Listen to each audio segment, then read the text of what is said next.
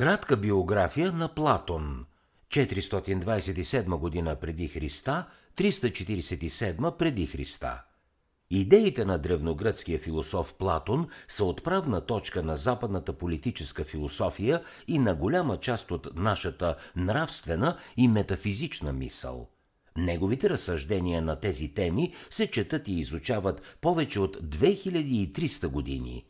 В този смисъл Платон е един от великите предтечи на западната мисъл – Платон, който произхожда от бележит атински род, е роден около 427 година преди Христа.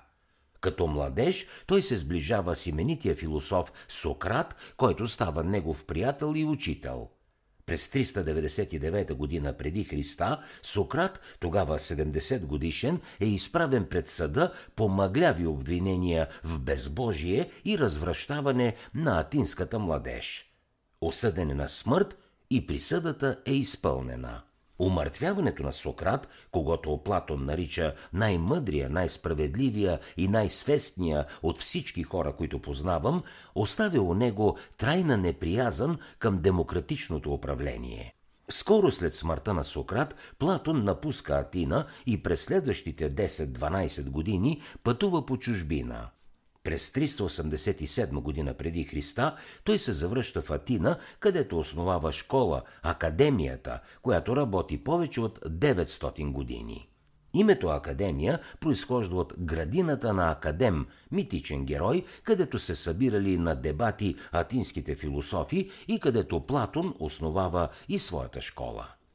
През останалите 40 години от живота си Платон се занимава в Атина предимно с философия – преподава и пише. Най-бележитият му ученик е Аристотел, който постъпва в академията на 17 години, когато Платон е вече на 60. Платон умира 80 годишен през 347 година преди Христа. Платон е написал 36 съчинения, повечето на политически и нравствени теми, но има и произведения по въпроси на метафизиката и теологията – Очевидно не е възможно да обобщим съчиненията му само в няколко изречения. Но с риск да опростим идеите му, ще се опитаме да резюмираме главните политически възгледи, изложени в най-прочутото Платоново произведение «Републиката», където са застъпени схващанията му за идеалното общество. Най-добрата форма на управление, внушава Платон, е аристокрацията – под това той разбира не наследствена аристокрация или монархия, а аристокрация по заслуги, с други думи, управление на най-свестните и най-мъдрите личности в държавата.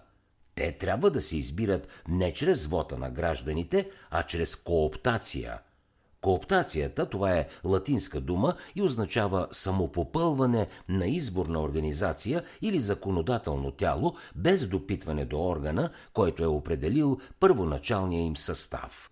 Лицата, които вече са членове на управляващата класа на наставниците, управници-мъдреци, трябва да допускат в редиците си нови хора само възоснова на личните им качества – Платон смята, че всички, и мъже, и жени, трябва да получат възможност да покажат, че са годни да станат членове на класата на наставниците.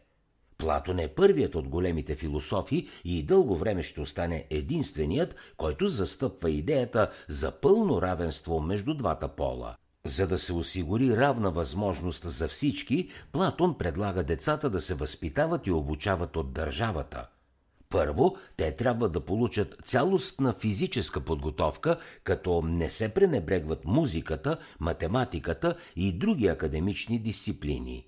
На няколко етапа те полагат обстойни изпити. Младежите с по-нисък успех се пренасочват към стопанската дейност на обществото, а отличилите се продължават да учат нагоре.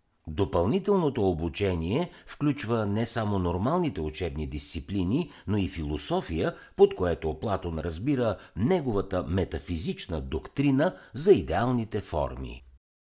За да чуете още резюмета на световни бестселери, свалете си приложението Бързи книги безплатно още сега.